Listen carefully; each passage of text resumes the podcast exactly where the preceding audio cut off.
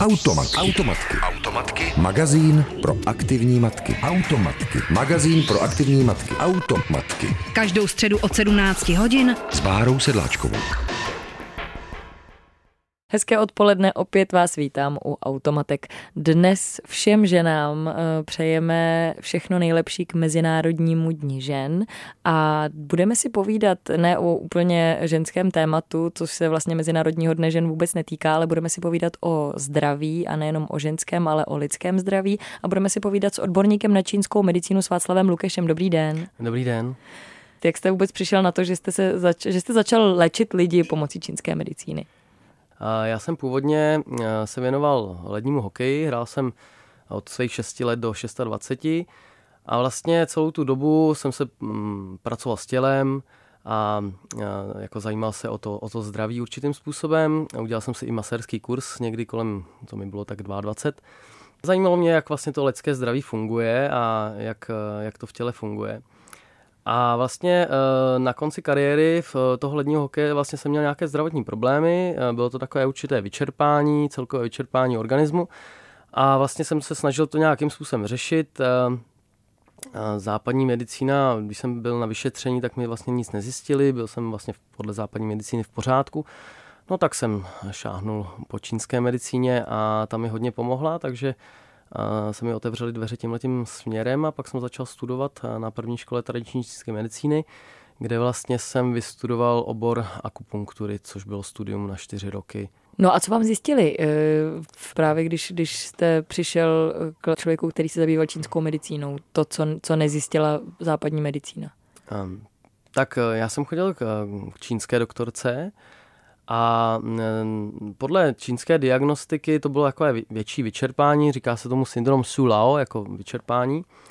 A mm, měl jsem oslabené ledviny, trochu játra a nějaká horkost jako v oblasti hrudníku a, srdce.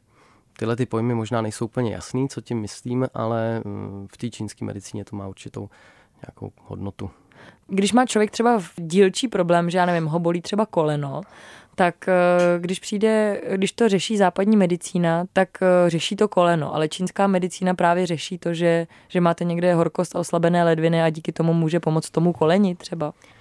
Tak čínská medicína se na to kouká z více rovin. Eh, jedna věc je koukat se na to z roviny ty fyzický, jako fyzického těla, kdy vlastně se koukáte na to, mm, jak ten člověk drží mm, tělo, jakou má posturu, jak má naposilované svaly, jestli má někde ochablý tonus, jestli má někde zrotovanou pánev a tak dále. Takže klasická bychom mohli říct fyzioterapie, eh, kdy se díváme víc na tu funkční pohybovou stránku, na to tělo.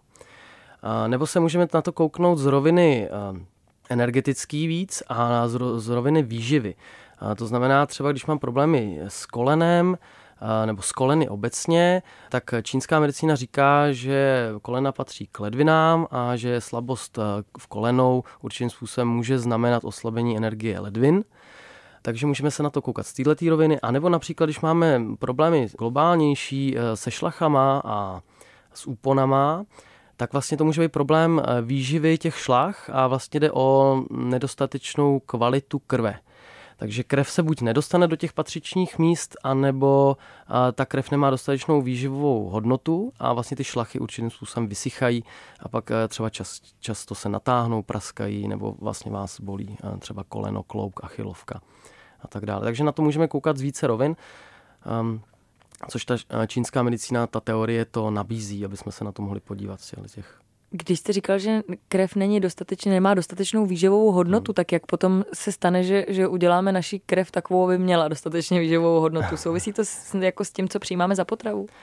Určitě, určitě eh, příjem potravy, nebo obecně z, máme zdroj energie z potravy a ze vzduchu. Takže to jsou takové dvě hlavní um, jak můžeme ovlivnit vlastně ten zdroj uh, energie a výživy, tak to je uh, tyhle ty dva zdroje.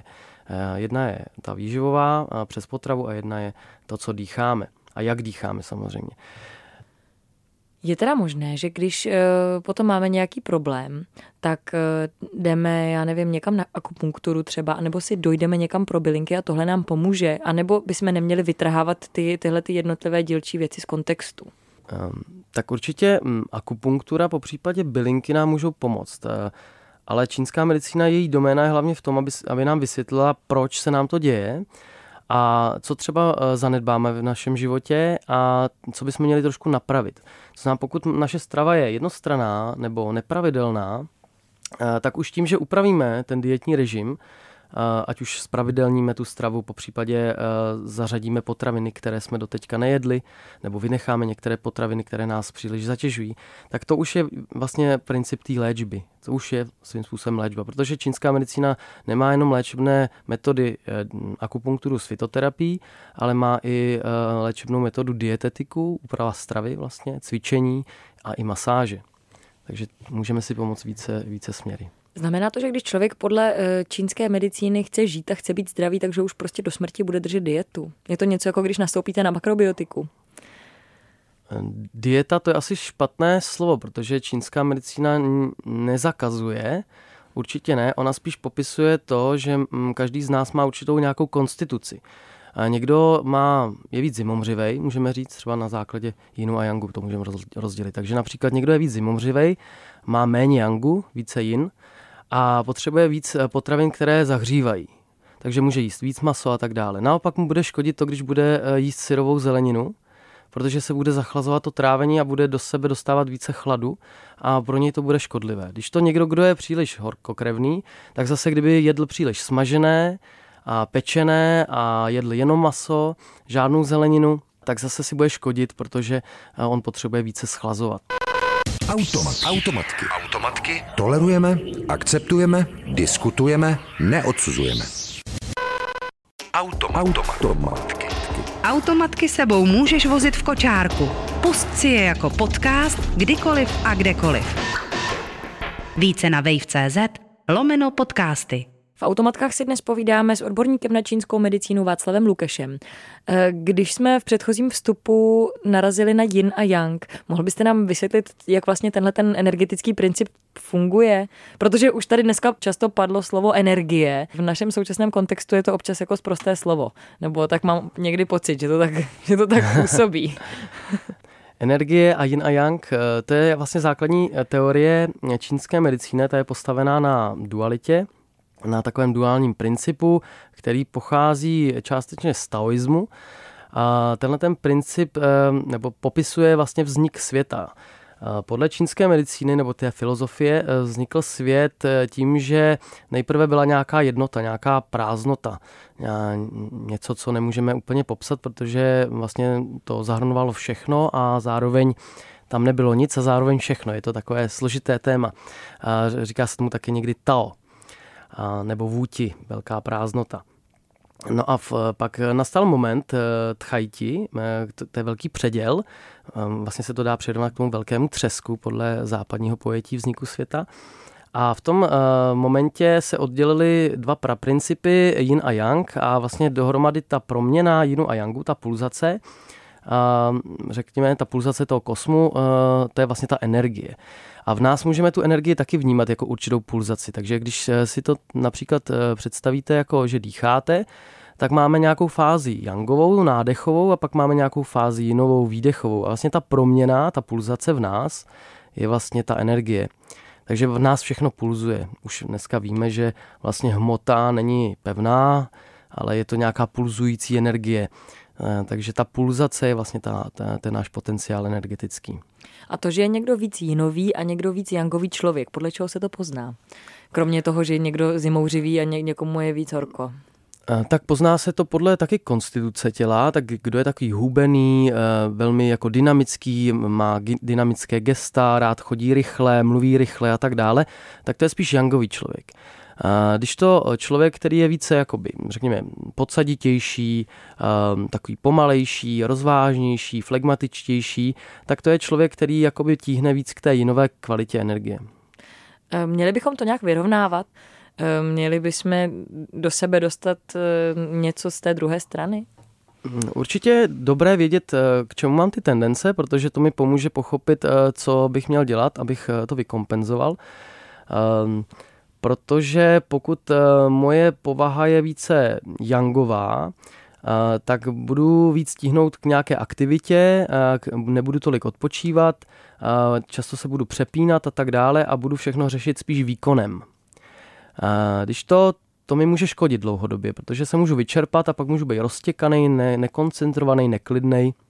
A vlastně, co mi může pomoct, jsou nějaké jinové aktivity. To znamená pobyt v přírodě, jenom takové procházky, meditace, dechové cvičení, yoga, qigong, tai Různé metody si můžu pomoct, jak trošku dostat do toho svého života tu jinou kvalitu. To znamená to ticho.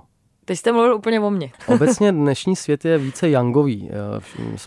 Málo kdo ocení to, když člověk eh, nic nedělá a je ticho. Spíš oceníme vždycky nějaký ten eh, výkon. A málo kdy oceňujeme někoho, kdo vytváří to klidné prostředí. My oceňujeme většinou ty lídry, který, kteří vlastně mm, někam to dotáhli a tak dále. Ale nevidíme tu druhou stránku té mince, že oni za to třeba platí uh, svým zdravím, nebo třeba i ve vztazích mají problémy pak v rodině, že nedokážou uh, pracovat třeba v rámci rodiny víc, protože jsou furt někde v práci. Když bychom to měli srovnat, je něco, čemu víc pomáhá západní medicína a čemu víc čínská medicína? Takhle se to úplně uh, nedá říct, ono spíš závisí na tom, jak, na, na jakých principech je, je vystavěná ta uh, alopatická západní medicína anebo ta čínská. Existuje nějaké třeba propojení, já nevím, jim uh, prášky na srdce a k tomu chodím k čínskému doktorovi. Je, je, je to jako možné? Je to možné, určitě. Naopak já si myslím, že ta spolupráce je výborná, protože ta západní eh, medicína nám nabízí výborné vyšetřovací metody. Takže nějakým způsobem můžeme ověřit, eh, jak se, jak se ten stav toho člověka vyvíjí. Takže určitě ta kombinace je dobrá, je potřeba akorát eh, najít možnosti spolupráce. Stane se, že přijde prostě někdo, já nevím, z bolestí žlučníku a vy ho pošlete na operaci. A řeknete to, já s tím vlastně nic neudělám. Operují vůbec čínští lékaři? Takhle, čínská medicína nemá chirurgii ve svém oboru, protože dřív vlastně, jak ta čínská medicína vznikala a jak se vyvíjela po, té, po těch stoletích, tak tam se neoperovalo, neměli, neměli na to prostředky. Dneska už samozřejmě se běž, to běžně dělá, ale to v rámci západní medicíny.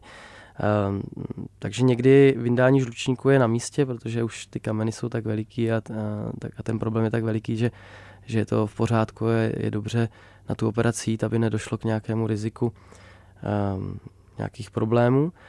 A nicméně někdy mm, se tomu dá předejít, když je to v nějakém raném stádiu, takže je lepší, když jdete se svým žlučníkem eh, k terapeutovi čínské medicíny, eh, tak by bylo dobré nejprve absolvovat vyšetření na eh, západní medicíně, abyste zjistili, jak na tom jste. A jsou západní lékaři otevření tomu, té, té spolupráci, té kombinaci?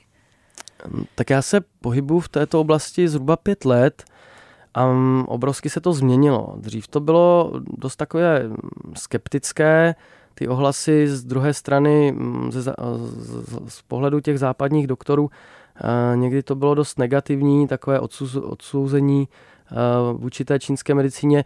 Nicméně v poslední době se setkávám naopak s pozitivními ohlasy a s možností spolupráce, takže já jsem za to rád, že, že se to takhle trošičku uvolňuje. Ve světě to funguje jinak, i jako už dlouhodobě třeba? Určitě, ve světě to funguje úplně jinak, tak nebudeme se bavit o Číně, tam je to, to je kolébka čínské medicíny, nicméně například v Americe tam existují vysoké školy eh, čínské medicíny a tam získáte normálně doktorský titul. V Anglii jsou tuším čtyři vysoké školy, kde můžete získat vysokoškolský titul na obor čínské medicíny. V Izraeli eh, jsou vysoké školy na čínskou medicínu v Austrálii a jak funguje v Číně západní medicína. Je tam běžné, že lidé chodí pouze k čínskému doktorovi, anebo tam jsou i doktoři, kteří, nebo lékaři, kteří se zabývají západní medicínou? Tam jsou obě medicíny. V Číně mají nemocnice zaměřené na čínskou medicínu a nemocnice zaměřené na západní medicínu. A v některých případech, například když se léčí kožní problémy, tak tam se to často kombinuje dohromady. A vlastně, kdy, když vy studujete na doktora, tak si musíte vybrat, jako jestli čínskou medicínu nebo západní. Ale vlastně i v, když studujete západní, tak tam máte zhruba dva, tři semestry, um, kdy se učíte o tom druhém oboru. A stejně tak je to obráceně, když studujete na čínského doktora, tak uh, máte uh, asi dva, tři semestry, kdy se učíte o západní medicíně. Automatky. Automatky. Automatky. Předepraný lifestyle. Rádia Wave. V automatkách si dnes povídáme s odborníkem na čínskou medicínu Václavem Lukešem. Jakou má čínská medicína vlastně historii? No, jsou to tisíce let, no, je to zajímavý. V díle Huangti Neiting, což je vnitřní kánon žlutého císaře, se, který se datuje Eh, tuším nějak 200 let před naším letopočtem, tak tam se píše už o tom, jak eh, v dávných dobách eh, se čínští mudrci vlastně praktikovali čínskou medicínu a ta datace je zhruba 5000 let zpátky. To znamená, že západní medicína je o 3000 let mladší, řekněme? No tak určitě má trošku kratší historii. A nicméně u té čínské medicíny je doménou to, že ta kontinuita nebyla pře, přetržená. Jo? Na území Evropy eh, vlastně ehm, byla taky nějaká tradice bylinkářství a tak dále, nicméně eh, díky eh, nějakým vlivům se to vždycky přerušilo, po případě ta kontinuita byla nějak, ehm, nějak přetržená. Co čínská medicína a děti? No, to je docela dobré téma, tak já mám sám syna, takže já mm, praktikuji Eh, u něj eh, čínskou medicínu, eh, často ho masíru. Čínské masáže pro děti jsou velmi specifické, hodně pomáhají v prevenci onemocnění a používám pak bylinky na léčbu jakýchkoliv neduhů dětských. Stává se, že váš syn nemocný jako běžné děti, že je třeba 14 dní doma, prostě protože má rýmu, kašel, průdušky, klasické no, dětské onemocnění. pravdu řekl, tak on skoro není nemocný mm-hmm. není. No. E, máte doma i nějakou třeba specifickou stravu? Vlastně máme, tak no, specifickou. E, určitě se snažíme respektovat nějaké takové základní poučky, vyhýbat se mm, příliš sladkému, mm, jíst hodně zeleniny, hodně vařené stravy, e, ne, nezachlazovat trávení dětem, jogurty a, a syrová strava, takže a respektujeme hlavně roční období v té stravě. Když bychom teda měli na konci rozhovoru schrnout, co čínská medicína všechno obsahuje, nebo mm-hmm. Co je teda, protože dneska tady padly uh, akupunktura, bylinky, energie, masáže. Mm-hmm. Čínská medicína, tak eh, kolem čeho se to točí, to je teorie čínské medicíny a vlastně ta filozofie. To je to hlavní. A pak vlastně ty jednotlivé léčebné metody, těch je pět, eh, tak máme čínské bylinky, fitoterapii, pak máme akupunkturu, k tomu se patří i moxování, baňkování. Pak máme masáže, pak máme cvičení, čikung a pak máme eh, úpravu stravy, dietetiku. A když tohle to všechno zařadíme do našeho života, tak bychom teoreticky mohli být živí, zdraví a šťastní až do smrti. Kežby. Přál bych to každému, aby byl zdravý. Ještě mi teď napadlo, eh, my jsme se vůbec dneska nedotkli takové té jarní očistě a jarní únavy. Má to z hlediska čínské medicíny smysl? A nebo z vašeho pohledu vůbec? Um, myslíte tu očistu? Ano, to myslím má tu, tu detoxikaci vlastně, no. Mm, tak určitě má mm, smysl upravit trošku režim na jaře a podpořit detoxikaci organismu, protože jaro patří ke dřevu z pohledu čínské filozofie a k tomu patří taky játra. A játra mají eh, v našem organismu za úkol detoxikaci těla, takže um, určitě má smysl podpořit tu jejich funkci. Nicméně já bych se chtěl vrátit k té jarní únavě. Jarní únava, eh, my dneska považujeme jarní únavu často za normální věc, ono to ale úplně tak není. Jarní únava je vlastně um, znamená to, že přes zimu, kdy člověk má více být eh, trošku do sebe zachoulaný, jak i emočně, tak i fyzicky, že má být víc doma, má víc spát, eh, nemá tolik vycházet eh, ven, nemá tolik pracovat, tak my to, to porušujeme. Takže my si přes tu zimu vlastně nenaschromáždíme dostatek energie a pak, když se na jaře ta energie začne otvírat ven, to znamená vlastně všechno začne bujet, začnou kvést rostliny, i ta naše energie trošku jde víc na povrch, není tak uzavřená v hloubce, tak my nemáme dostatek té energie, kterou bychom mohli použít a tomu se říká jarní únava. Hmm. Nebo tak se to projevuje. A když potom teda to třeba podpoříme tou očistou, nějakou jaterní, tak bychom ji třeba nemuseli mít? No, to je právě uh, domena té čínské medicíny, že pokud něco nechceme mít v určitý, v určité období, tak je potřeba se na to připravit to období předem. Takže pokud nechceme mít jarní únavu, tak je potřeba dobře schromažďovat tu energii před zimu. Takže mm, čínská medicína nám vlastně nenabízí žádné instantní řešení. Je to tak? Přesně tak. Eh, čínská medicína eh, nabízí spíš eh, změnu, která vede dlouhodobě k posílení a k prevenci. Václav Lukeš, odborník na čínskou medicínu. Díky moc, že jste přišel sem k nám do studia. Moc krát děkuji za pozvání. Naslyšenou. Automat. Automatky. Automatky. Magazín pro aktivní matky. Automatky. Magazín pro aktivní matky. Automatky. Každou středu od 17 hodin s Bárou Sedláčkovou.